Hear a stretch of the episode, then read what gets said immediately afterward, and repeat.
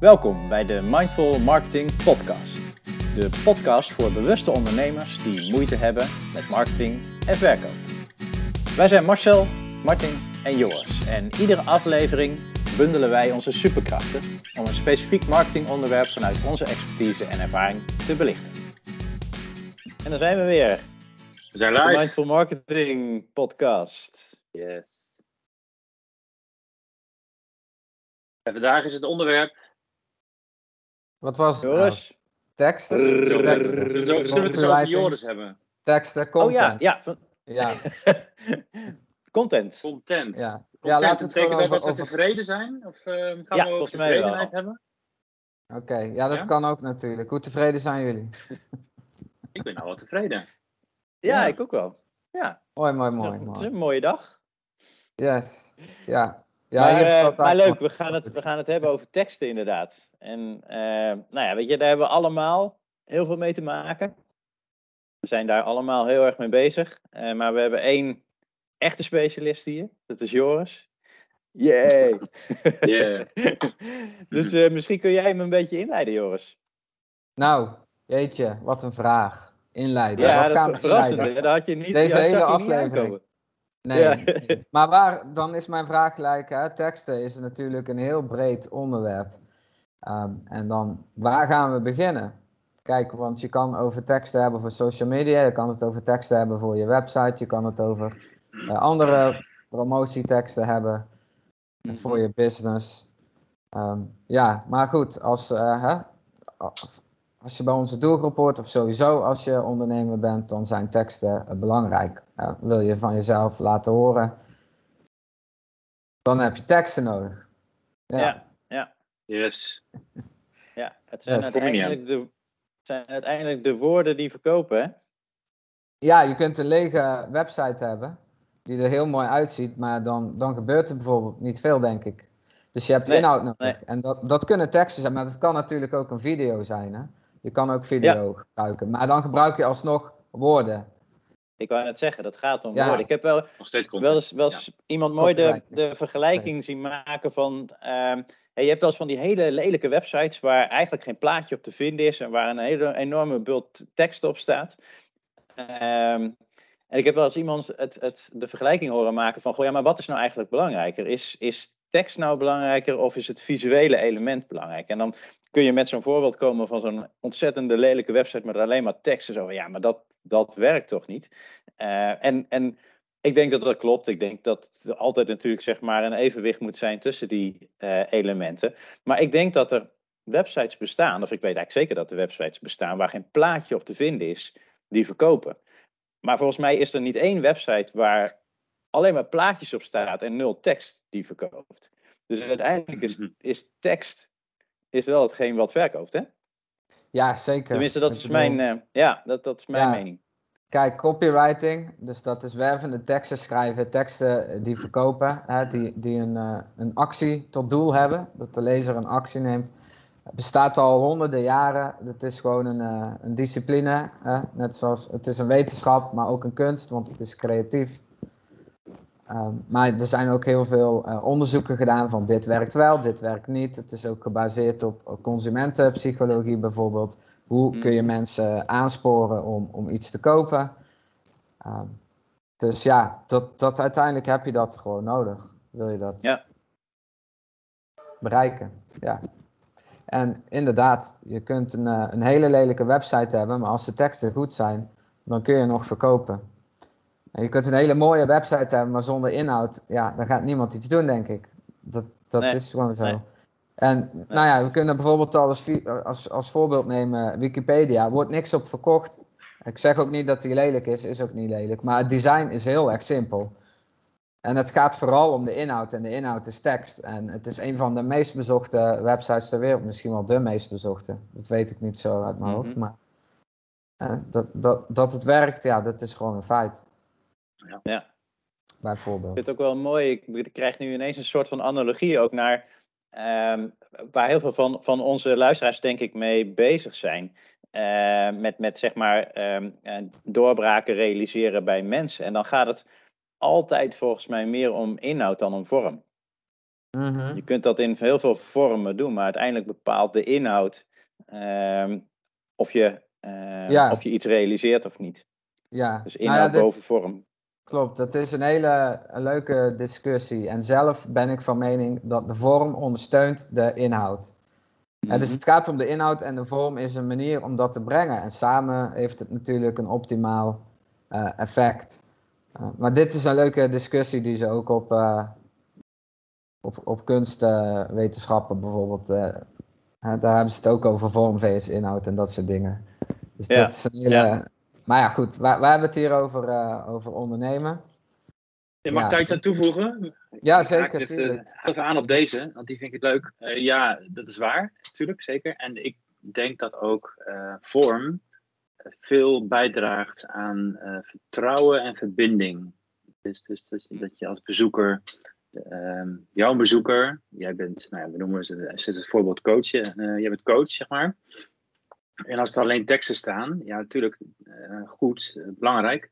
Maar de vorm en de foto's en, en hoe, het allemaal, hoe het allemaal is neergezet, professioneel ook. Ehm, staat de coach, sta je als coach zelf op. eh, dat draagt allemaal bij aan verbinding en vertrouwen. Zeker, Die is, die is daar wel heel belangrijk in. Ja. Ja, maar ik denk zelfs dat de tekst, tekst is ook een vorm. Hè? Je kunt het in een tekst. Je hebt een Ja. boodschap, dat is de inhoud. Het verhaal dat je wil vertellen, dat is eigenlijk de inhoud. Je kunt het in een tekst gieten, je kunt het in een video eh, gieten, eh, wat je maar wil. Nee, eh, eens. Dus hè, in die zin ik, is ik, haal hem even, ik ja. haal hem even uit die polariteit van tekst en, eh, en, ehm, en eh, vorm. Vorm heeft, heeft wel degelijk ook meer waarde. Hè? Dus, op die manier gekeken. ja, dat. zeker. zeker. Ja. Uiteindelijk draait het vooral om het samenspel ook. Yes. Ja. Ja. ja. Ze Maar ik vind het altijd wel leuk om die, die polariteiten er inderdaad een beetje in te gooien, want dat maakt de discussie interessant. Hè? Zeker, zeker. Ja, En ik hou van nuance. Dus eh, ja we precies. zijn, ja, we zijn er weer. Ja, we We zijn zijn er gelijk ja. diep, diep ingedoken. Ja. Ja, precies. Oké. Ja. Hey, en wat, wat ehm, en dit, ik weet dat het echt een onmogelijke eh, vraag is, maar, maar, maar misschien daarom wel leuk om te stellen. Wat maakt een tekst goed? Wat is een goede tekst? Een goede tekst. Een, een tekst is goed wanneer die het doel eh, bereikt wat jij voor ogen hebt. Ja, mooi. mooi. Ja, dat is een mooie. Dus Ja. ja, dat, dat- is het uiteindelijk. Ja, ja. Die mag op, die mag op het tegeltje.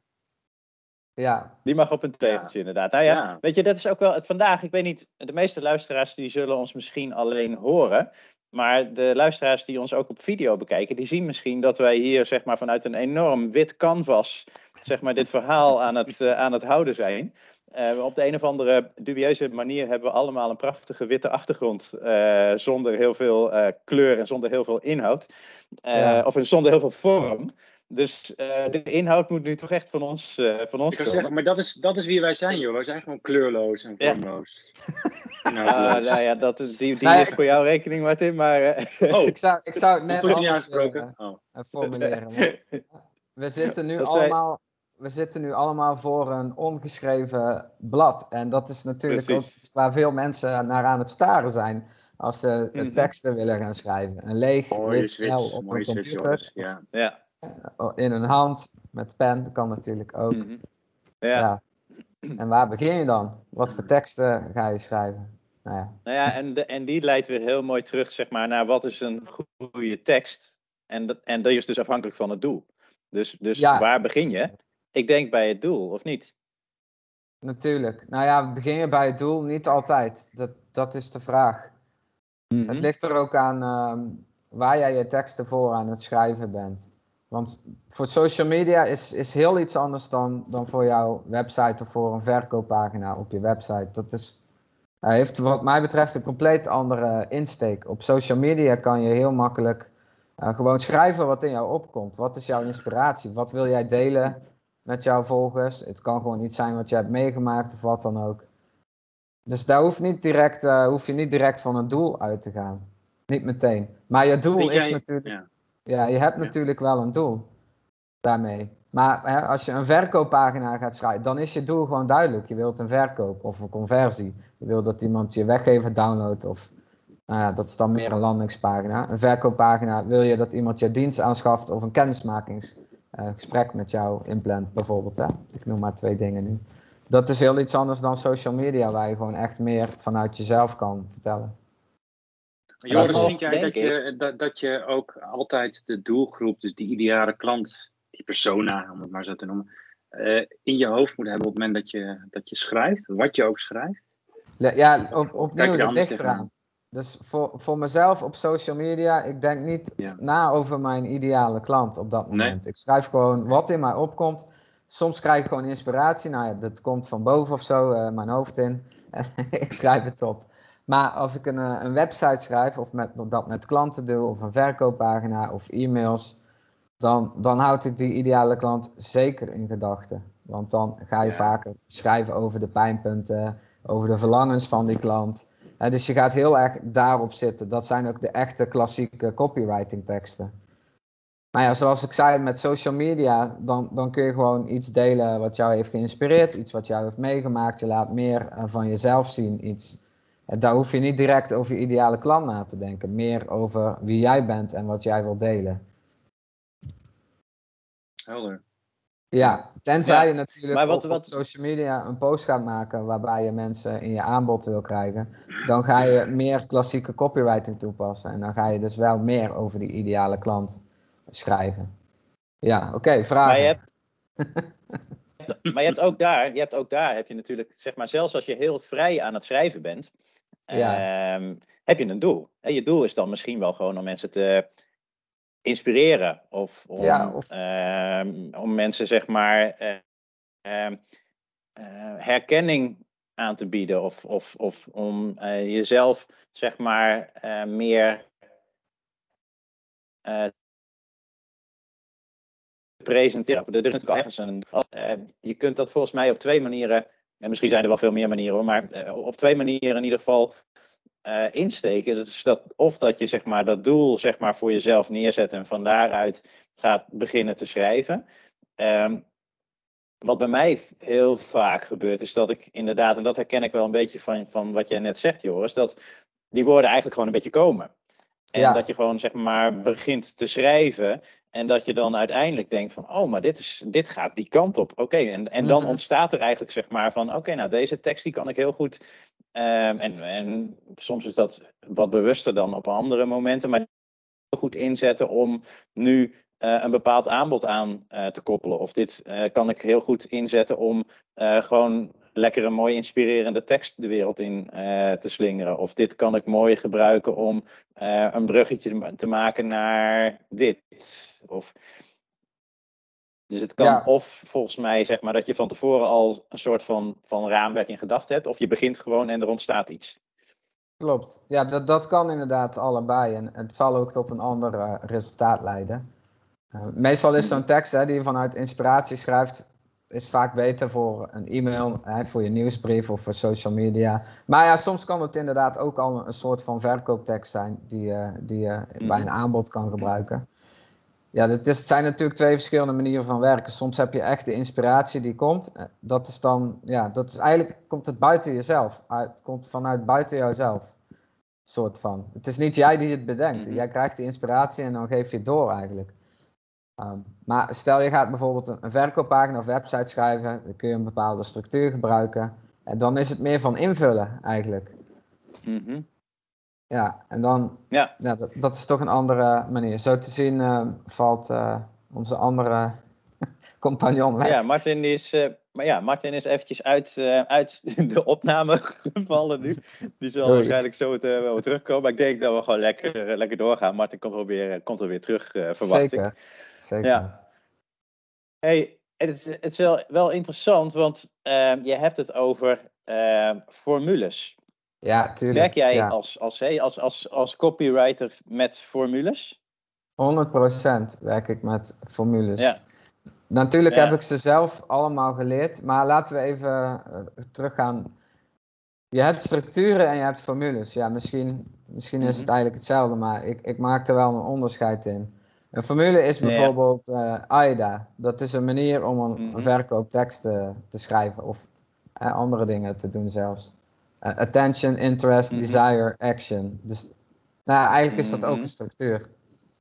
Ja, Het zijn maar gewoon vier stappen eigenlijk waarin je mensen, zeg maar, ja, klopt. eh, een Ja. bepaald proces door, doorleidt. Hè? Ja. Ja. ja, en vaak hè, als je ook zo'n tekst uit inspiratie schrijft, de kans is groot, zeker als je dat vaker doet, dat die formule er al in zit. Maar dan zou je kunnen gaan kijken van, eh, hè, doe ik dit goed genoeg?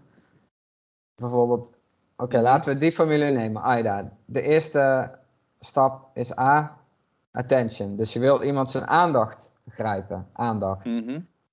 Eh, dat gebeurt eh, in de meeste teksten met titels, maar natuurlijk komt daar ook beeld en zo bij kijken. Dus copywriting is ook niet alleen tekst. Mhm.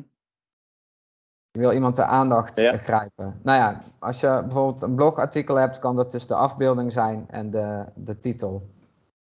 Of op je website Ja, is dat En die moet dan echt zo. een, een afbeelding en Ja. titel. Ja, en als die prikkelend genoeg is, nou, dan gaan mensen verder lezen. Dus je Mhm. moet zorgen dat die eerste stap, dat je die al eh, goed gedaan hebt. Dus dat is iets wat je bijvoorbeeld, als je een tekst hebt geschreven, kan je zo'n formule ernaast leggen. En dan kijken, eh, zit er genoeg eh, action, oh sorry, eh, A, aandacht in. Aandacht grijpen. Attention. Ja. Ja, ja, aandacht grijpen. Dat, dat is dan een manier om dat te gebruiken. Maar je kunt natuurlijk ook direct vanuit zo'n formule gaan schrijven. Maar dit is iets wat ik zelf gebruik om er meer van naast te leggen. Ehm, ja. Maar als je bijvoorbeeld website teksten gaat schrijven, dan heb ik hele duidelijke structuren die je kunt volgen. Dus je hebt een homepage. Nou, die begin je met een titel, dan ga je het hebben over de pijnpunten van je klant. Dan vertel je een stukje over jou, over je wij. Dan laat je zien welke resultaten je je klant biedt. En dan eh, komt er een call to action. Dus dat is eigenlijk Mhm. een simpel stappenplan voor een goede homepage. Kan natuurlijk ook net anders zijn, hè? maar dit is dan de structuur die ik zelf gebruik, die ik aan klanten geef. Je kunt soms Mhm. schuiven met iets, maar in, in, de, in de opzet is die redelijk altijd hetzelfde. De, en dat is ook gewoon bewezen dat zo'n structuur werkt. Dat hebben copywriters honderden jaren geleden al uitgevonden, toen er nog niet eens internet Ja. was. Eh, gebruikten ze die in verkoopbrieven. Dus dat zijn allemaal dingen die al gewoon eh, duidelijk zijn. Ja. Ja, Mannen, ik was er even we uit. zijn gewoon lekker, eh, lekker Ja, doorgegaan, heel goed eh, dat jullie Martin. doorgegaan Goed dat, ja. goed dat je er weer bent. ja, we hadden het over formules en eh, structuren, of ik die gebruik. Daar heb ik iets van uitgelegd. Eh, Ah, hoe ik die gebruik, bijvoorbeeld om website teksten te gebruiken, heb ik bepaalde structuren, een opzet die je kunt volgen met dit komt hier, dat komt daar. Eh, dat soort Ja. structuren zijn gewoon bewezen effectief. Ik heb dat niet verzonnen, die bestaan al honderden jaren. Mhm. Dus het is handig om daar ook gebruik van te maken. Want het volgt uiteindelijk gewoon eh, ja, de, de verkooppsychologie. Hoe, hoe maken mensen aankopen? Mhm. Ja, En dat ja. is gewoon redelijk. Ja, dat is gewoon redelijk in. Hoe noem je dat? Ja, in bepaalde lijnen in steen gegoten. Hoe noem je dat? Nee. Heel vroeger heb ik Nima aangedaan. En ehm, daarin werd eh, toen al geleerd de AIDA-formule. Ja, daar hadden we het Ja. net over. Ja, die Oh, hebben, die heb je ook genoemd. die Oh, hebben we dat net, een- daar hebben we het net ja. over gehad inderdaad. Oh, daar ja, moet ik nou ja. aan denken ook, nu je dit zo zegt. Want dat is echt Ja. zo'n basisding die eigenlijk altijd Ja, klopt. of zo, precies. hè? Beroemde, Ik altijd eh, een Ja. beetje zo van, Ja. als je het even niet weet, grijp je daarnaar terug. Ehm, ja. Ja. Ja, nou als je al lang schrijft, dan, dan zit dat gewoon in je, in je bloed, zeg maar. Ook als je, dat zal bij jullie ook zo zijn. Je hoeft daar niet meer over na te denken. Maar als je het voor het eerst leert, is het wel heel handig eh, dat je kan zien hoe je, hoe je bepaalde stappen volgt in een tekst. ja. Ja, Mhm. en het is gewoon handig om dat wel te volgen. Er zijn altijd mensen die, die dat dan eh, niet willen doen. En voor- ja, Wat ik zelf persoonlijk lastig Hey, wat- vind, wat ik zeg me dan- maar. Oh, oké, kom ik was, maar. eerst. ik was eerst. Nee, maar. Ja. Ehm, nee, wat ik Ja, persoonlijk jij lastig komt naar binnen, hè, dus... eh, Ja, ik kom net binnen. Ja. Hm, ik kom net kijken. Ja. Ja. Martin, Ehm, je vraag. Hup. Hup, hup, hup. dat is jouw eigen vertaling. Martin. Ja, dan ben ik meteen van me apropos, hè? Al vreselijk.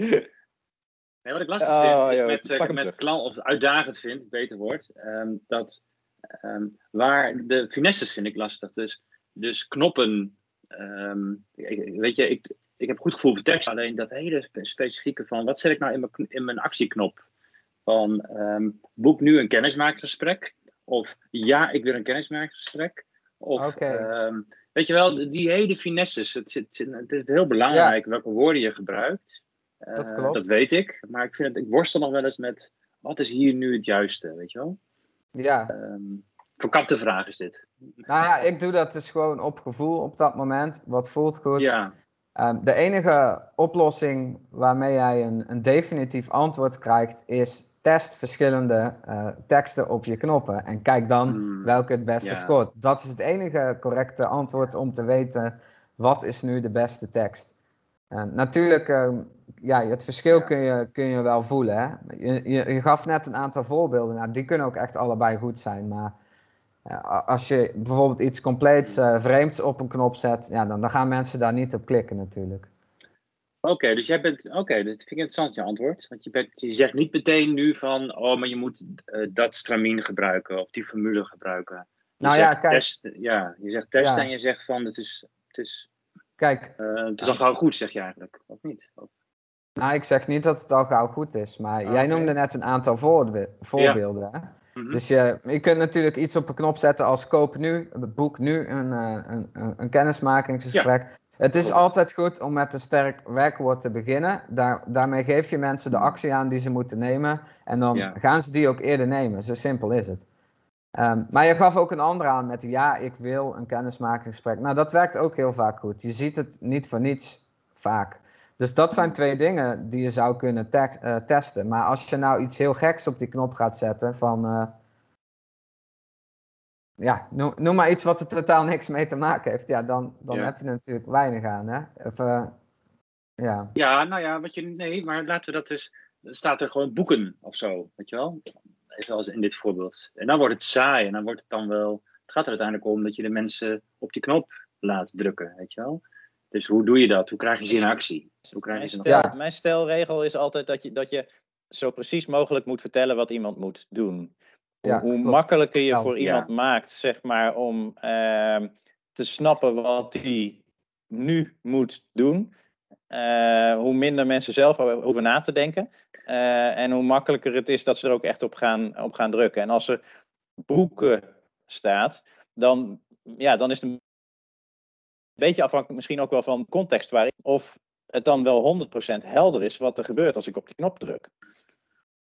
Ja, ja, Ja, en, dat die, is en die, daar ga ik als websitebouwer ook erop aan. Wat gebeurt er vervolgens? Daar mag ook wel een soort helderheid in, in zijn, een duidelijkheid in zijn. Van, van wat gebeurt er als ik op deze knop druk? Dat is vaak niet duidelijk op website.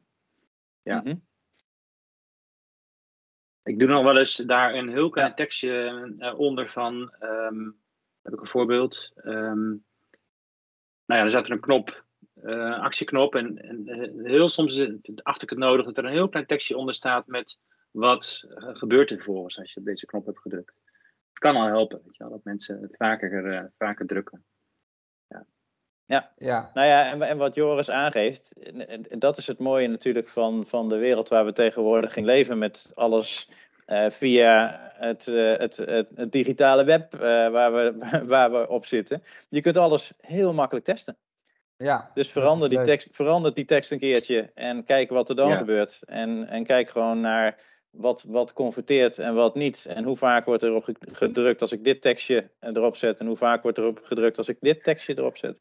Ja, daar ben ik het absoluut mee eens. Alleen testen wordt pas representatief vanaf een bepaald aantal bezoekers. Um, ja, de, de, als je in, in zeg die, maar... Uh, ja, 5000 is een, is een aantal die wel eens genoemd wordt in die wereld uh, per maand aan bezoekers. Dan ben je echt representatief um, qua AB-testen. Ja, qua, en ja. als, je, als je zeg maar, uh, als, je, als je academisch uh, dit wil gaan benaderen en als je dit allemaal heel Hmm. wetenschappelijk wil gaan benaderen, dan klopt dat. Maar als ik een knop heb waar bij 100 bezoekers uh, 10 keer op wordt gedrukt en ik heb een knop waar bij 100 bezoekers uh, 15 keer op wordt gedrukt en dat zie ik consequent een paar keer terug, dan durf ik er best wel op te vertrouwen dat ik die knop moet nemen die 15 keer uh, wordt gedrukt.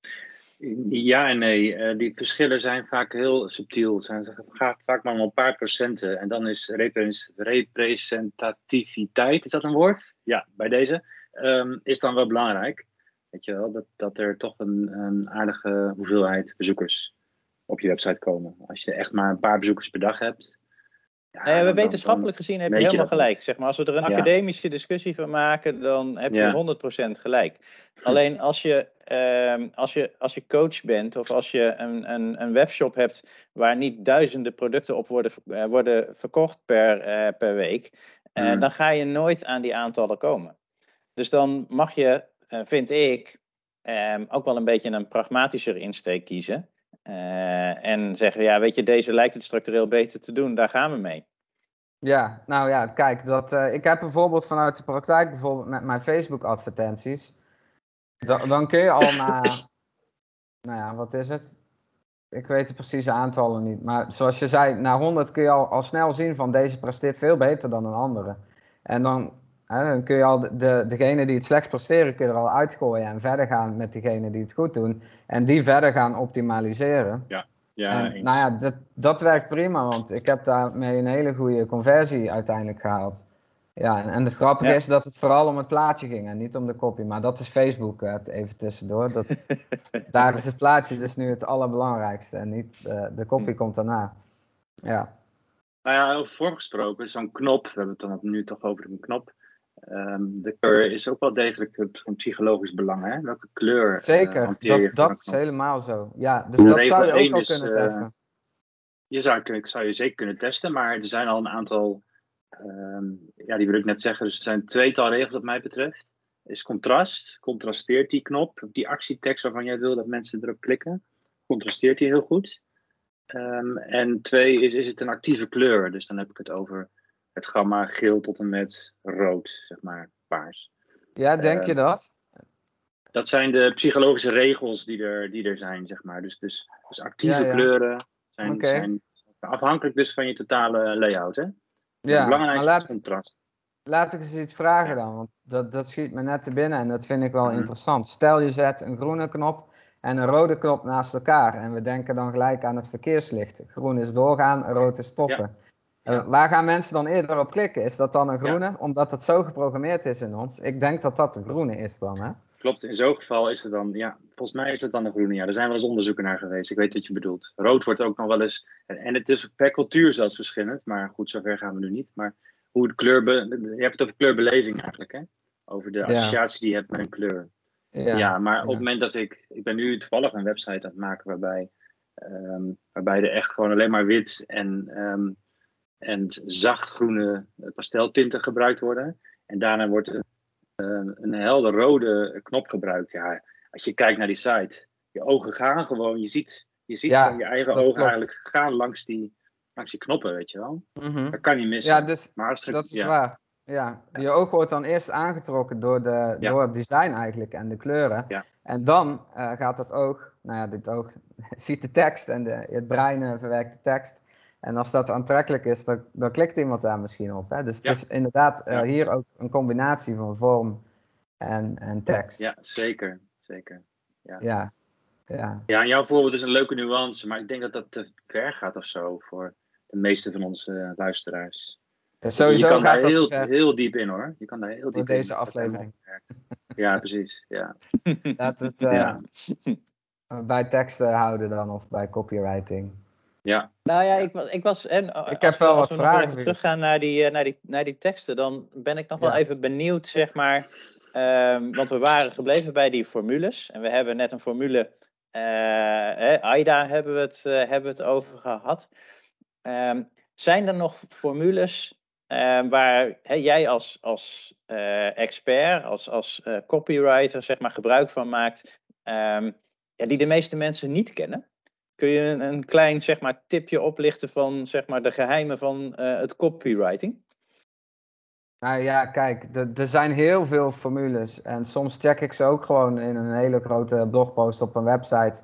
Eh, er is er eentje, ik, ik heb de naam nu niet, maar daar staan alle formules op een rijtje in het Engels. Eh, allemaal uitgelegd. Dus alle formules die je maar kunt gebruiken. Dat kan je soms gebruiken als inspiratie. Ehm, meestal heb ik het niet nodig. Maar de dingen die ik vooral gebruik is hoe je een, een, een bepaalde pagina opzet. Dus Ja. ik heb structuren voor een homepage, ik heb structuren voor een verkooppagina. Die volgen gewoon een bepaalde opzet. Er zijn ook verschillen in. Maar eh, ja, neem bijvoorbeeld een, een, een verkooppagina. een- zo'n lange verkooppagina. Die hebben iets van 1 tot Mhm. 12 eh, stappen. Met verschillende onderdelen. Ja, en dan is het gewoon invullen qua schrijven. En Mhm. dat is iets Ja. wat je zeker, zeker, zeker, zeker, zeker eh, moet gebruiken. Zeker? Als je zo'n pagina Ja. maakt, want het werkt Het is wel- gewoon. ik, ik, vind het, ik, ik vind het wel leuk, want wij, wij doen dit zeg maar, hè, omdat, om- gewoon omdat we het gaaf vinden om dit soort gesprekken te hebben. Eh, maar we doen dit inmiddels ook omdat het leuk is zeg maar, dat mensen deze gesprekken kunnen volgen en daar iets van kunnen leren. Ehm, kunnen we op de een of andere manier, want je zegt ik heb een website waar je al die structuren terug kunt vinden, kunnen we dat delen met onze luisteraars? Kunnen we dat op de een of andere manier straks in de beschrijving kwijt of in een opmerking onder, onze, ehm, Ja, onder deze aflevering, dat we onze, onze luisteraars kunnen beloven dat ze, als ze meer willen weten van die formules, dat ze dat daar terug kunnen vinden. Wil jij dat, eh, wil je dat zeg maar eh, eh, even delen straks, Joris? Dan zet ik hem eronder. tuurlijk, ga ik doen. Leuk. Yes. Ja, daar Ja. wil ik aan toevoegen dat dat dan ook meteen eh, gedeeld wordt op de pagina op onze website, onze podcast website. Ja, top, top. Onder de Ja. aflevering zetten we dan die gegevens. Dus mmpodcast.nl. Ehm, en dan zie je vanzelf de aflevering en eh, zetten we daar ook meteen dit, eh, dit neer. Ja, Cool. Ja, Leuk. yes. oké. Nou heb ik een aantal vragen voor jullie. Oh oh. Oh, leuk. Oh, heb je dit voorbereid, Joris? Wat krijgen we nou? Nee, nee, nee. Oh. Dit komt, eh, dit is ook Dit komt inspiratie. Van boven. Ja. Ja. Yes. Wat, ehm, wat is jouw grootste uitdaging als het gaat om teksten schrijven? Wie wil beginnen? Marcel, Martin? Eh, ik heb maar één uitdaging als het gaat om teksten schrijven. En dat is beginnen. Oké, ja. En, maar wat is Als ik- dan als- jouw uitdaging om te beginnen? Wat houdt jou tegen? Nou ja, weet je, wat ik, wat ik, ja, dat is op zich een hele goede vraag. Ehm, ehm, ergens is er iets eh, wat, ehm, nou ja, weet je, ik heb er niet altijd zin in. En Mhm. dus, er, dus er is iets wat zeg maar eh, een soort van, van blokkade. eh, als ik denk van, oh, ik moet deze week nog een, een mail schrijven voor, voor mijn. ik schrijf altijd iedere week een mail voor mensen op mijn e-maillijst en voor mijn volgers. En dan heb ik even die inspiratie niet. En dan, dan, dan voelt het inderdaad, en dat is, het is wel mooi, zeg maar, symbolisch hoe we hier nu zitten met dat witte vel. Dat ik denk van, oh jee, dan moet ik naar dat witte Ja. vel gaan zitten staren. eh, Ja. ehm, om, om, om te gaan schrijven. Eh, en, en die blokkade moet ik, zeg maar, voor mezelf dan een soort van aan de kant duwen. En dan moet ik gewoon gaan zitten bij dat vel. En zodra ik er gewoon één of twee woorden op zet, dan komt het wel. Mhm. Ja, Dus, Nou dus ja, de allergrootste blokkade is beginnen. yes. yes. Ja, je hebt hem heel mooi uitgelegd. En ik denk dat dat heel herkenbaar is voor bijna iedereen. Eh, iedere ondernemer worstelt daar wel eens mee. Ik ook. Mhm. Dus eh, ja, dat kun je inderdaad ook op meerdere manieren aanpakken. Hè? Want je zegt, je, je hebt de inspiratie niet. Je kunt ervoor gaan zitten, wachten. Eh, je kunt allerlei dingen doen om inspiratie op te wekken. Dat verschilt ook per persoon. Eh, heel, heel vaak krijgen mensen ook eh, inspiratie naar sporten of naar een wandeling of meditatie, zoiets bijvoorbeeld. Ehm, je kunt ook gewoon, gewoon gaan beginnen en met totaal willekeurig iets schrijven. Gewoon wat, waar, waar je nu aan zit te denken. Of voor mijn part schrijf je het over de buurvrouw die met de hond buiten loopt. Of wat je net ziet gebeuren. En, en ga je van daaruit verder. En vaak eh, merk je dan dat de inspiratie dan ook makkelijker gaat komen. Natuurlijk is er nog een derde oplossing. En dat is gewoon niet schrijven dan. Dat kan natuurlijk ook. En het gewoon later eh, Ja. doen. Ja, Als- en dat dan je die optie accepteren hebt, dat dat zo is. Als Ja. je die optie hebt. Want ik heb ook wel eens niet altijd zin om Hm. iets te delen. En soms doe ik dat ook gewoon niet. Vooral op social media. Ehm, ik heb niet zoiets van, ik moet daar per se elke week drie keer iets posten. Dan als het gewoon echt niet wil, dan, dan doe ik dat ook gewoon niet. Mhm. Ja, en, Ja, en- En ja. punt 4, Joris, zou, dat niet, zou je niet nog een punt 4 moeten hebben? wat is Huur punt een, 4? tekst, schri- huur een tekstschrijver. Ah, Oké, ja, dat kan natuurlijk altijd. Ja. Nog liever ja. eh, la- laat je coachen. Dat is nog beter. Hmm, die vind ik mooi. Die vind ik trouwens wel mooi dat je dat zegt. Laat je coachen. Want dan hou je het bij, hè, bij de mensen zelf, zeg maar. Ja, ja. ja, Ja, dat ik, is ik zie mijn, mijn, mijn klanten zie ik met de website daar wel mee worstelen. Want die willen heel authentiek zijn, willen hun eigen teksten schrijven. En dat, dat, dat, is, dat vind, vind ik ook wel op zich in basis een heel goed iets. Ehm, maar ja, het, het, is niet zo wervend en het is niet zo AIDA, laat maar zeggen, als dat ik het dan wel zou willen, weet je wel. Mhm. Zou- wa- wat is het moment dat ze een tekstschrijver ehm, moeten inhuren? En deze nuance vind ik ook wel mooi dat je zegt, van laat je coachen. Dus dan doe je het alsnog zelf, maar dan laat je je coachen. Dat is een hele mooie middenweg. Ja. Ja. Ja, het is natuurlijk helemaal afhankelijk van, van de klant en zijn wensen wat dan de beste oplossing is. Mhm. Maar wat je zegt is, als je het echt zelf wil schrijven, je eigen energie erin wil stoppen. ehm, en zeker als je nog vaker teksten gaat schrijven, wat je als ondernemer bijna altijd wel doet, is het heel handig om er zelf ook beter in te worden. En dus bijvoorbeeld coaching te nemen. Heb je nou echt helemaal geen tijd en haat je, haat je alles aan schrijven, vind je het echt helemaal verschrikkelijk, dan moet je sowieso uitbesteden. Dan, dan kun je dat jezelf niet Ja. aandoen natuurlijk Juist. om het dan toch te gaan schrijven of te leren. Als je er echt gewoon een, een, een pishekel aan hebt, ja, dan moet je het ook gewoon niet doen, denk ik dan. Hè? Dus dat zijn een paar Mm. afwegingen natuurlijk. Maar eh, ja, het fijne van coachen is dat je dan hè, nog steeds echt je eigen, eigen energie erin kan stoppen. Wat voor een tekstschrijver toch moeilijker is. Ik heb destijds voor mijn eigen En wat is jouw grootste heb ik, uitdaging? ehm, Oh. heb ik ehm, een eh, ruimte gehuurd, gewoon even in de natuur, eh, midweek, om te mijn eigen website te gaan schrijven. Dat hielp Heel mij slim. enorm.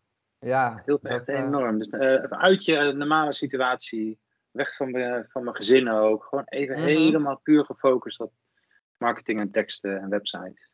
ja. Dus dat is dus dan nog een, nog een tip. Voor, eh, dan, Ja, heb je, dan, dan heb je ook echt wel zin, want dan zit je ervoor. Dan ben je er gewoon voor gegaan, weet je wel. Mhm. Schrijf je ook echt wel, hè? Ik denk ook dat, dat de omgeving wel heel erg veel invloed heeft op, zeg maar, op je inspiratie. Oh ja, 100%. Als je, als je, ja. ja. Zeker. Ja, dat, dat is voor mij ook een groot voordeel van eh, vanuit het buitenland werken. Want ik kan in een cafeetje bij het strand gaan zitten of met uitzicht op de rijstvelden, op de bergen. Ehm, dat, dat helpt mij echt superveel om, om geïnspireerd te zijn en om mijn creativiteit te boosten. Dat, dat werkt gewoon.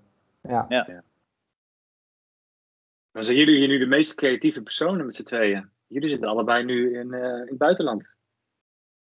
Ja, we daarmee de meest creatieve personen zijn, weet ik niet. Maar we hebben wel, zeg maar, de omgeving Oh. erbij gezocht die... eh, ja. Jullie goed?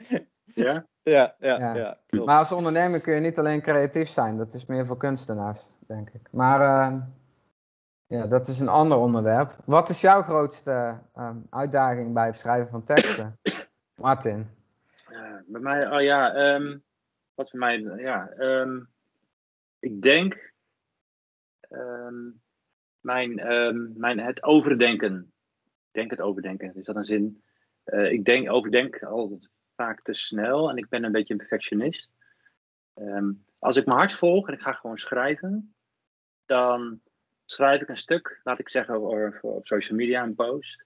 En dan kijk ik hem weer na, dan ga ik weer herschrijven, ga ik weer en dan ben ik gewoon lekker bezig, creatief. En dan heb ik een tekst staan die is gewoon goed. Op het moment dat ik evergreen content, dus op teksten eh, voor mijn eigen website ga schrijven, Ja. dan ga ik me heel erg nadenken en denk van ja, wacht eens even, er zijn zoveel regels, er zijn zoveel dingen die, die, waar je aan moet denken om echt een goede tekst te schrijven. Ja, dat is een tekortdenken, dat is hem denk ik. Dus dan ga ik dus in het tekortdenken schieten. En denk van ja, ik heb deze tekst, Mhm. ziet er goed uit, maar hij zou vast wel beter kunnen. En dan ga ik er veel te lang mee bezig. Dus dat is mijn, eh, Ja, oké. Ja. Ja. Ja. dat is ook heel herkenbaar. Ik denk dat veel mensen daar ook eh, mee struggelen. Ja. Ehm, ja, wat ik jou wil zeggen is eigenlijk ook een soort van... ehm, schrijf je het vanuit je hart of, of vanuit je hoofd? En als je er echt te veel over gaat nadenken, Ja. ehm, dan, dan zit die feeling er niet meer in. En wat wil je nou eigenlijk met teksten bereiken? Je wil van hart tot hart eigenlijk tot mensen spreken. Je wil vooral ehm, emoties raken. Dat zijn ook de beste verkoopteksten waarmee je mensen emotioneel in beweging brengt. En natuurlijk werkt het heel goed als jij echt vanuit je hart kan schrijven. Dan komt het ook goed aan bij jouw lezers. Oké, dit vind ik heel interessant. Dit. Eh, ik denk dat heel veel luisteraars dit ook, dit ook hier naar oor ook spitsen. Want je, je wil authentiek zijn in je teksten. Je wilt vanuit je hart schrijven. Laat het hoofd maar gaan. Maar je wil ook verkopen. Je wil ook werven. Je wil ook... Hè, Dat is Mhm. ook wat, wat wij hier doen met de podcast. Hè? We zitten op die snijlijn van verkoop authentiek. Kan samen trouwens, maar goed, daar hebben we het ook over. Ja, Ehm, dus eh, waar is dan het moment, wat zou jij adviseren? Nou, ik vind een vraag gieten. Zou je adviseren, ehm, schrijf je teksten en ga daarna herschrijven, eventueel naar een wat wervende, naar een wat formule, naar wat naar zoektermen, et cetera? Of zou je Mhm. dat andersom zien? Hoe, hoe, hoe kijk je daarnaar? Dat, dat hangt echt helemaal van, van jou af. Ik bedoel, Hmm. je kunt heel goed een tekst uit je hart schrijven en dan daarnaast bijvoorbeeld een formule eh ernaast leggen. En kijken of jij eh, ook een bepaalde structuur volgt. Want als je dat verhaal al in een goede verkoopstructuur kan gieten, dan, dan komt die power er al veel meer in. En heb je nog steeds, als je het goed doet, kun je in zo'n formule nog steeds helemaal vanuit je hart schrijven. Dus dan heb je best of both worlds. Ja, maar je Ja. kan ook direct gelijk, als dat voor jou werkt, vanuit zo'n formule beginnen. Kijk, voor, voor mij werkt dat gewoon. Ik kan dat zo doen. Ja, ja. Nee, ja, helder. Dus het is, het is, het is allebei en het is persoonlijk. Ja, het is uiteindelijk Ja. een heel persoonlijk proces ook. Het is creativiteit, dat is, werkt voor iedereen sowieso anders. Ehm, maar, maar ja, qua copywriting is vooral de structuren, bepaalde, hè, hoe, hoe schrijf je een titel zo aantrekkelijk mogelijk. Maar voor de rest, uiteindelijk gaat het om die inhoud. En die inhoud, die maak jij. En dat kun je dan in een bepaalde structuur gieten. Hè, een bepaalde tips en tricks gebruiken. En dan wordt die tekst nog sterker. Wat ik, eh, wat ik wel vaak merk, wat ik wel vaak zie, is dat, en dat, dat triggerde mij een beetje zeg maar, bij de, de blokkade die Martin aangaf, hè, ook dat, dat perfectionisme, ehm, is dat ik zie heel veel van, ehm, van mijn klanten die, die worstelen ook met dat perfectionisme. En daar zit vaak, ehm, merk ik ook een, een, een soort angst onder. eh, van ja, wat, zou, wat zullen mensen hier wel niet van vinden? Als ik dit schrijf en als ik dit van mezelf naar buiten breng, en toon, gaan mensen daar dan een oordeel over hebben. Eh, en, en dus ik denk dat, dat er ook vaak wel zeg maar een soort van Ja. ehm, iets, iets, iets interns overwonnen moet worden. eh, Yes. Om je echt helemaal vanuit je hart eh, te tonen aan de wereld. Want dit ben ik en dit, dit is wat Ja. ik te vertellen heb. Ja, Zeker, dat is ja. ook een ding. Ja. Ja. Ja. zoals angst voor zichtbaarheid. Of, er zijn heel veel eh, ehm, dingen die dan meespelen. En dan komen we weer een beetje bij mindset terecht. Ja, Ja, Want ik ben wel benieuwd, Joris, zeg maar. Want dat ik, ik kan me niet voorstellen dat jij niet diezelfde dingen tegenkomt bij de mensen die jij eh, met name op het schrijven coacht. Wat, wat adviseer jij zo iemand? Wat adviseer jij een klant die, eh, ja, die toch wat angst heeft om echt helemaal vanuit zijn hart eh, eh, naar buiten te treden? ja, die heb ik nog niet zo gehad, eh, om eerlijk te zijn. Want mijn klanten zijn vooral al wat verder. Die Mhm. hebben niet, niet per se die angst voor zichtbaarheid. Die zijn al heel zichtbaar allemaal. Oké, Ja, dus dat, dat is niet zo eh, iets wat, wat vaak speelt bij mijn klanten. Maar ja, wat ik zou adviseren, ik zou er eerst gewoon goed naar kijken van waar komt het nou vandaan? Mhm. En ehm, hè, wat kun je eraan doen om dat makkelijker te maken? ja. Er zijn natuurlijk heb- allerlei oplossingen voor en dat hangt ook weer heel erg van, van die persoon af natuurlijk. Er is geen standaard eh, ehm, one size fits all dingetje, denk ik, in zo'n situatie. Mhm. Ik heb veel gehad aan coaching. Ehm, ik heb dit, exact dit ervaren toen ik net begon met mijn bedrijf. En eh, coaching deed bij mij wonderen. Echt, echt het aankijken van waar, waar komt dit vandaan? Waarom durf jij niet zichtbaar te zijn? Ja, Eh, als je dat, waar zit, bij mij was het tekortdenken, eh, zelfvertrouwen. Daar zat, daar zat het bij mij. Maar door dat zichtbaar te krijgen en dat aan te kijken. eh, Och, dat schiet, dat is zo fijn. Dan, dan, dan, Mhm. dan begrijp je je eigen. ehm, Ja, door het te begrijpen, zeg maar, eh, ben je al op de helft van, eh, Ja. van ja klopt, ja, het inzicht. Ja. Mhm. inzicht. Ja. Ja. ja, ik heb het zelf ook gehad hoor. Dat is alweer even geleden. Mm. Ehm, ja, wat mij toen dus ook heeft geholpen. dan kom ik wel weer terug bij eh, een eigen aanboddingetje. Maar dat is die zielswaarde waar we het eerder over gehad hebben. En dat maakte voor mij dat mijn wil om mijn missie in de wereld te zetten, mijn verlangen om om te delen wat ik wil delen met de wereld, was groter dan mijn angst om te falen of mijn angst van wat Hmm. vinden mensen daar nou van. Ja. En omdat mijn Ja. verlangen groter was dan mijn angst, deed ik het gewoon. En, en toen ik Ja. het gewoon deed, Hmm. voelde ik nog steeds die angst. En eh, vooral toen ik dingen over spiritualiteit ging plaatsen op social media, eh, elke keer als ik dat deed, voelde ik toch een beetje eh, die angst. Maar ik deed het gewoon. En ja, nu is het weg. Dus Ja. Ik, krijg hier een, beetje- ik krijg gewoon een beetje kippenvel. Ik vind dit zo mooi wat je zegt. Dit is zo waar, jongen, dit. Dit is zo waar. Ja.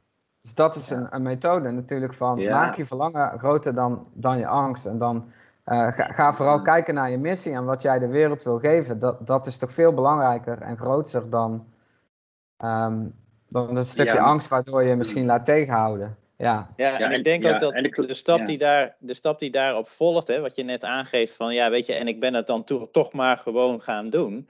Ik denk Mhm. dat dat ook een hele belangrijke is, want je, je overwint zeg maar onzekerheid ehm, door succeservaringen. Hè, door te ervaren dat als je iets doet, ja, ehm, dat, dat er helemaal niet iets heel ergs gebeurt. Of eh, sterker nog, misschien wel dat er iets heel moois gebeurt. En Klopt, als je ja. eh, eenmaal die stap gaat zetten, en als je maar Mhm. gewoon, zeg maar, jezelf, weet je, en dwingen is misschien een beetje een verkeerd woord daarin, maar jezelf toch een beetje, zeg maar, over de drempel haalt van die angst en zegt, van, nou, ik, ik voel die angst en ik doe het toch ja. ervaart dan na een paar keer dat je positieve reacties krijgt op wat je doet. eh, en dat eh, er helemaal niet zulke hele vreselijke dingen gebeuren. Weet je, Mhm. dat is volgens mij ook gewoon een, een eh, manier om, om er doorheen te komen. Maar ik vind wel ja. inderdaad belangrijk, hè, wat, wat Martin ook aangeeft, van, ah, dat, dat, dat inzicht eerst krijgen is, is, is denk ik de start. Eerst Ja. zeg maar achterhalen waar het Mhm. vandaan komt en dan, ja, en dan toch gewoon gaan. Ja. En accepteer Ja, je is- eigen fouten ook. Dus je, je gaat fouten Ja. maken. Dus, dus Ja, accept- klopt. weet Mhm. dat van tevoren. Er gaan Het zijn- voorkomen. Ja. Mhm. Ja, net zijn Hoe ook die dingen als waar we het eerder over hadden. Hè? Zelfliefde, wat, wat was het? Geld en zelfliefde. Mhm. Maar dit heeft ook met, met zelfliefde eh, te maken. Eh, je bent goed genoeg zoals je bent. Wat jij schrijft is ook gewoon goed genoeg. Ja. Eh, vind altijd leuk. Human, we zijn human being en niet human doing. Ja, Mhm. dus ook een Dat. tekst, hè, ook een tekst Ja. hoeft niet 100% perfect te zijn. Het is beter dat die af is en dat je hem dan plaatst.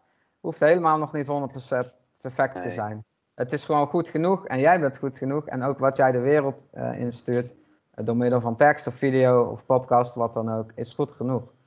Ehm, Ja. Maar dat is natuurlijk, eh, dat ligt eraan hoe ver jij bent in, in dat proces. Dat, ik kan me heel goed voorstellen, als dat echt nog een heel groot obstakel voor je is, dan moet je denk ik eerst eh, aan coaching of zoiets, eh, echt met jezelf aan de slag, voordat je eh, verder kan met, met dit soort dingen. Ja. Denk Hey mannen, ik. ik, ehm, ik denk dat als we straks klaar zijn met opnemen, dat ik even heel goed ga kijken of wat we allemaal gezegd hebben wel goed genoeg is om te delen. Dan, dan kunnen we nog wel wat editen hier en daar. Of, is, of zijn wij ook gewoon goed genoeg? Ja, ehm, nee, Je zit al niet, de hele avond te editen. Hè? Alle kuchjes weg te halen en zo. ja, wat jullie nu denken dat Martin zegt, dat is eigenlijk niet wat hij zegt. Want ik heb daar van alles overheen geplakt. En, Met zijn stem, wauw. Nu lacht Ja, gewoon ja. om die mop die ik net vertelde. Daar lacht gewoon nu om. ja. Ja, Oh ja, precies. Ja, die was goed, man. ja dat was goed. Ja. Oh man. Ja. Ik heb er nou al Mag tien dat? Een verteld beetje onzin erin gooien? Ja. Hm? Ik heb er al tien verteld. Tien moppen verteld. Ja, precies. ja. precies. Ja, nee, ja. Perfectionisme, ja. Wat zit er onder perfectionisme? Jemig. Vaak Ja, dat kan ook, van eh, alles zijn in, ook, de, in de angstgroep zit het vaak. Vaak zit het in de angstgroep. Weet je, er zitten, de, ja. ja. ja, als, volgens mij zitten er vooral twee dingen onder. En de, die zijn soort van eh, eh, paradox. De, de ene is faalangst, maar de andere is angst voor succes. Hmm, ja. Ja. Ja. Bang Ja. voor je eigen En als je een beetje-. Ja. En als je een beetje fan bent van eh Brené Brown, dan, eh, dan zeg je schaamte. Kennen jullie Brené Brown? ja, zeker. En dat boek heb ik Ja. ook gelezen. Ja. Ja. Mhm. Ik denk dat heel veel eh, van onze luisteraars eh, dat wel kennen. Hm. Ja. Ja, dit is weer een aflevering op zich, mannen. Zo. Wow. Ja. Ja, Ja, hebben we maar het is gezegd wel een mooie zeggen? inderdaad dat- hebben we nog ehm, onderwerpen ehm, binnen het content marketing. eh, ja, jij wil nog iets zeggen, Marcel. Oh, Jij wil nou, nog- Ja, zeg ook- je iets anders trouwens, maar goed. Ik weet het wel Content niet meer. marketing en copywriting, dat zijn wel twee verschillende eh, disciplines. ja. Ja, ja, Ja, ja. content, we hebben volgens mij bij de inleiding gezegd dat we het gingen hebben over content. Of Ja, content. en content is Maar alles eigenlijk. maar eh, hoe we de klemtoon leggen. Content. En dat is, dat is nog wel heel breed. Hè? Dus, dus we kunnen nog volgens mij nog wel, eh, als we het hebben over content marketing en over copywriting, kunnen we er, er nog wel een paar eh, opnemen. Zeker, Maar, eh, zeker. Ja, maar misschien goed, zeg maar, hè, want, want Martin die gaf aan van, goh, hebben we hier eigenlijk nog eh, iets wat we, wat we hier aan willen toevoegen? Heb jij, heb jij nog iets, Joris, of wat je, wat je nog even kwijt wil over, over content? nee, ik heb niets dat ik nu kwijt wil. Ik bedoel, we kunnen er uren over natuurlijk. Maar misschien Mhm. hebben jullie nog eh, leuke vragen. eh, ook als je natuurlijk verplaatst in onze eh, doelgroep. Ehm, daarom vroeg ik ook naar jullie worstelingen. En ik, ik weet zeker dat onze doelgroep die worstelingen ook herkent. Het zijn gewoon Mhm. Die, die dingen heeft iedereen. Zelfs de allerbeste schrijvers hebben diezelfde worstelingen ook. Dus iedere Ja. ondernemer heeft dat. Dus misschien hebben jullie nog, ook nog bepaalde vragen. Nou ja, weet je, ik denk dat heel veel, ehm, ehm, heel veel luisteraars. ehm, eh, weet je, we hebben allemaal op school leren schrijven. Eh, dus dus de, de techniek van woorden op papier zetten, eh, dat zullen de meeste mensen wel eh, beheersen. Eh, Ja. Maar wat ik denk is dat, dat heel veel mensen een beetje inderdaad in die onzekerheid zitten van, nou, is, het wel, is het wel goed genoeg wat ik doe? Mhm. Ehm, en, en die zoeken een soort, toch een soort van houvast. En, en die houvast, eh, ja, die zit misschien wel voor een deel in, eh, toch ook in die structuren en in die regeltjes die, ehm, ja, die je in ieder geval kunt gebruiken om, ehm, nou ja, om, om voor jezelf het gevoel te hebben van, nou oké, ik, ik doe in ieder geval de juiste dingen. Of het, of het zeg maar nog helemaal perfect Ja. is, nou ja, dat zal het, dat zal het vast niet Mhm. zijn. Dus, dus ik denk dat, dat daar, eh, en dat herken ik bij mezelf in ieder geval ook wel. Ik, eh, ik, ik kan re- redelijk, zeg maar, als ik gewoon begin te schrijven, dan kan ik, kan ik redelijk goed, zeg maar, een, eh, een stuk tekst op papier krijgen. Maar is dat dan hetgeen wat ik moet delen? En die. ehm, en, en dat is natuurlijk altijd weer afhankelijk van het doel wat eronder ligt. Maar ik denk, Ja. ik denk dat het fijn is als we, als we nog wat, wat dingen kunnen meegeven in de vorm van, van structuren of regeltjes. Van goh, als je nou daarmee bezig bent, denk dan daar eens aan of zo. Ik, heb Mhm. er wel ik heb er wel eentje. Leuk. Ja, Ik word er een beetje emotioneel van, hoor? Ehm, zoektermen. Gebruik ehm, laat of doe het zelf, maar eh, of laat het doen. Doe een zoektermenonderzoek en eh, gebruik die als basis alsjeblieft. Voor al voor je je, website dan, hè? voor Dat al je teksten. Ik noem dat evergreen teksten. Dus dat is een term. Dat, nou, dat zegt iets over hoe lang je website, eh, je, je teksten houdbaar zijn, zeg maar. Dus social media is niet evergreen, website is wel evergreen. Voor je evergreen teksten ehm, gebruik altijd zoektermen, ja. Want ik zie zo vaak mensen hele enorme artikelen schrijven die niet voldoende geoptimaliseerd zijn, die gewoon niet gevonden worden, die niet in de top 10 oppoppen van de zoekresultaten. Terwijl er heel veel waarde gegeven zit, heel veel waarde vaak in die teksten. En als het iets geoptimaliseerd is op, op, op termen die wel gezocht worden, Mhm. Ehm, je hoeft helemaal niet zoveel te doen om het te optimaliseren. Je hoeft niet je hele tekst totaal aan te passen. Echt niet. Het is niet meer nodig. Vroeger was het zo. Is niet meer. Ehm, ja, verwerk dit. Dat zou mijn tip zijn. Dan, dan heb je een grote kans op organische, dat je organische vindbaarheid dat dat voor je gaat werken. Dus dat je op de lange termijn, als je vaker meerdere artikelen gaat schrijven, gaat bloggen op je website bijvoorbeeld, dat je gewoon in één keer gevonden wordt en gewoon een vaste hoeveelheid gratis bezoekers naar je website krijgt. Hoe gaaf is dat? Dat. Nou ja, Yes. voor, voor website teksten is dat inderdaad een, eh, een, een, een ja, dat, dat kan een enorme bijdrage zijn aan hoeveel mensen überhaupt je tekst lezen. Dus dat is een eh, goede tip. Ja. Zeker. Ja. Ik heb nog een andere eh, structuur die net zoals AIDA heel erg bekend is. En dat is PAS. Ehm, wat is het ook weer? Problem. The problem, agitate and then a solution. Maar ik heb daar zelf een andere versie van gemaakt. En dat is PAS. uh, problem, empathy, solution. Wat je dan doet is, um, je beschrijft het probleem waar de klant mee zit, hè? De, de, de worstelingen die hij ervaart. Uh, dan toon je empathie, heel simpel. Van, weet je, la, laat zien dat je zijn probleem begrijpt. En dan laat je zien dat jij een oplossing hebt.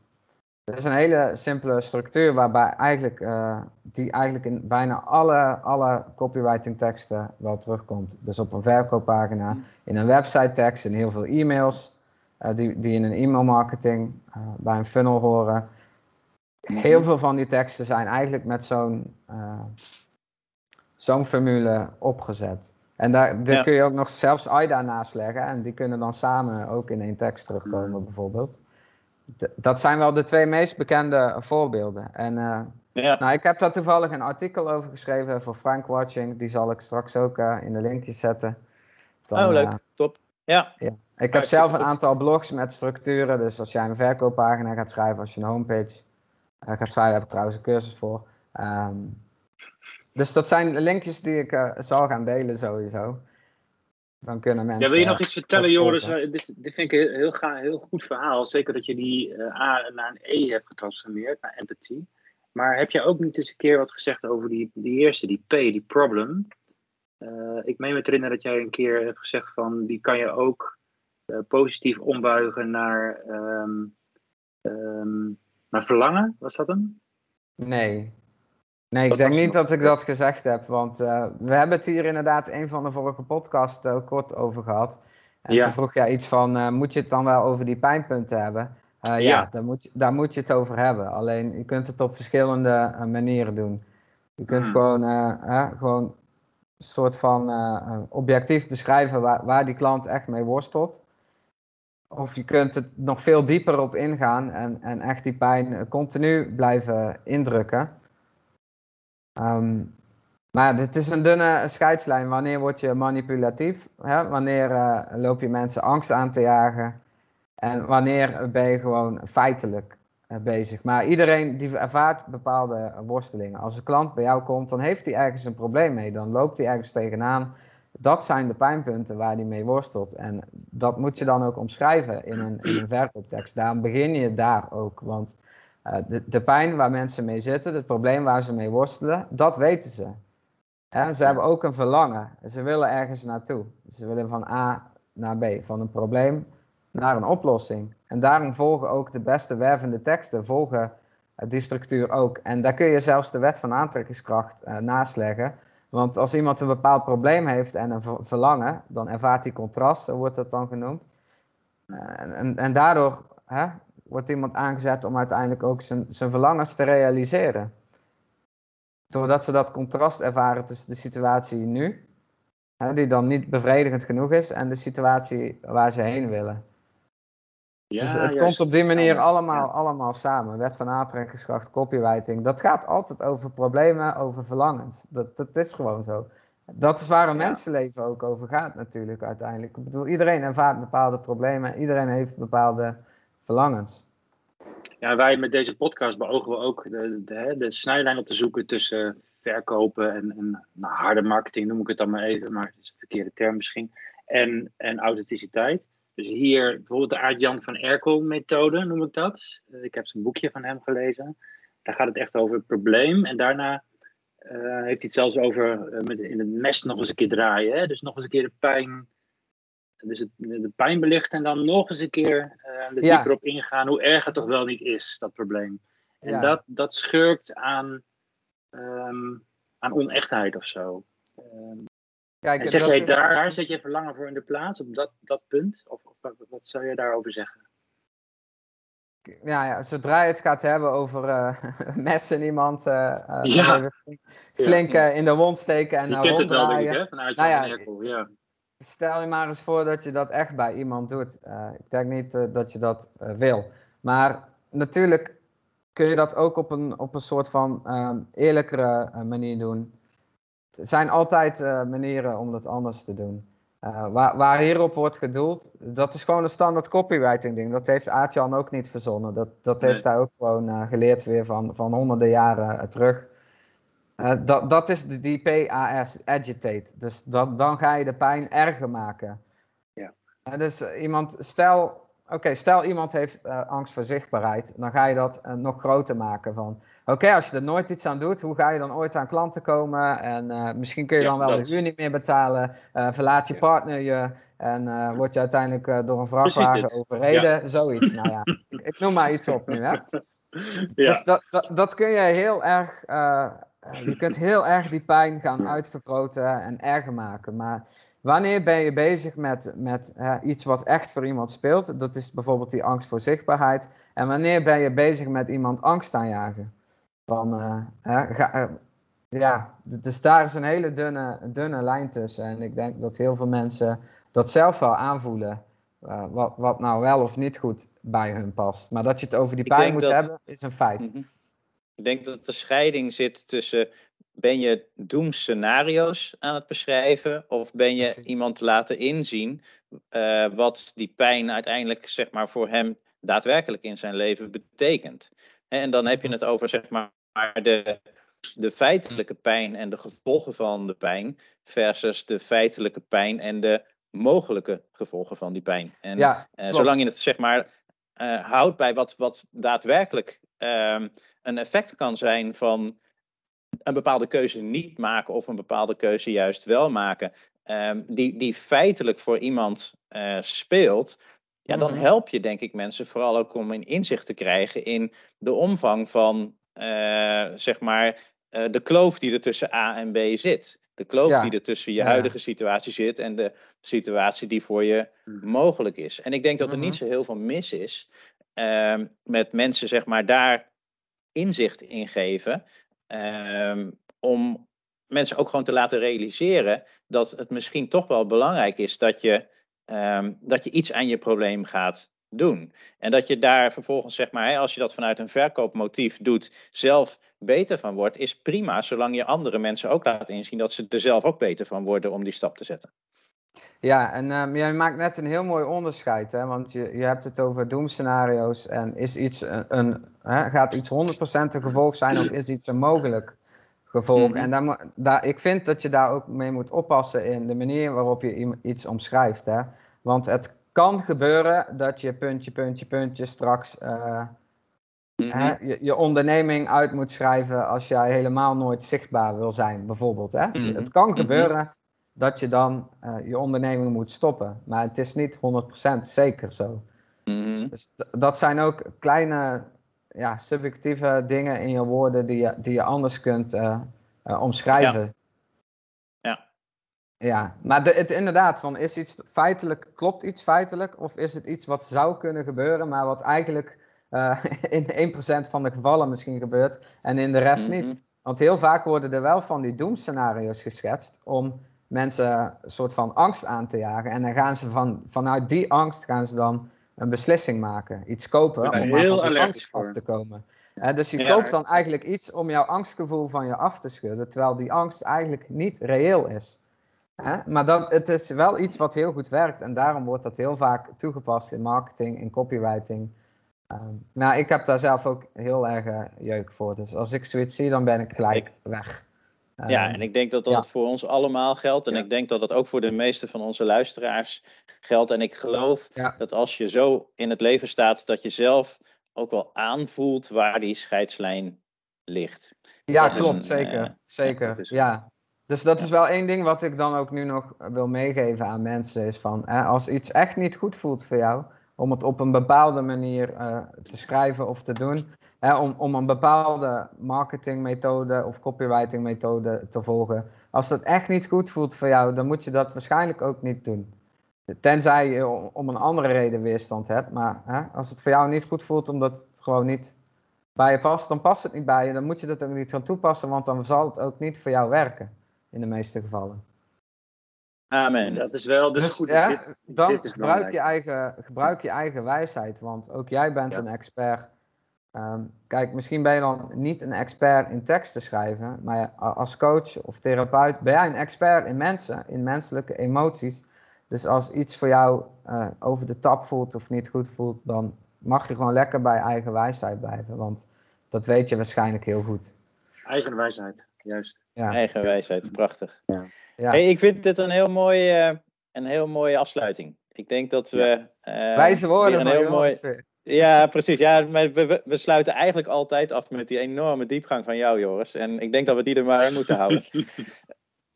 Oké. Hoorde je dat gemene lachje van Martin? Oh, Oh, oh, was dat een gemeen lachje, hè? Het klonk, eh, ja, Nee, ik hoor. vond het, Het heel was Dat lief ik een ben. ja, precies, precies. Ja. Ja. Hey, leuk dat we weer zo'n hele, lieve afs- eh, zo- zo'n hele lieve afsluiting hebben vandaag. Mooi. Dat was een, mooi, fijne, man. eh, een fijn gesprek weer. Dank jullie wel, mannen. Jij kan weer Graag je slippertjes, Marcel. Naar het zwembad. Ik, eh, ik, ja, ik eh, trek ik mijn ook slippertjes trouwens. aan hier eh, op, eh, op Mallorca. En Ga nog even lekker genieten. Ik zou zeggen, ja kijk, Joris ook zijn slippertjes. Ehm, ga nog even lekker genieten van, eh, van de dag. En ehm, ja, ik, eh, iedereen die nog vragen heeft over dit onderwerp, eh, als je op de website mmpodcast.nl bent, kun je daar een formuliertje invullen. Als je dat formuliertje invult, dan krijg je ongetwijfeld van een van ons drieën antwoord. Dus heb je een vraag naar aanleiding van deze eh, uitzending, zet hem daar, eh, zet hem daar neer. Ehm, heb je een opmerking, wil je ons een compliment maken? Altijd welkom, zet het er ook gewoon lekker onder. Eh, mmpodcast.nl. En daar vind je ook eh, de dingen die we in deze uitzending beloofd hebben dat we daar nog even onder zullen zetten. Ehm, dus wat mij betreft, tot, tot de volgende keer. Doei doei. Tot de volgende keer. Dan, Hoi, hoi. hoi hoi. Hoi, hoi.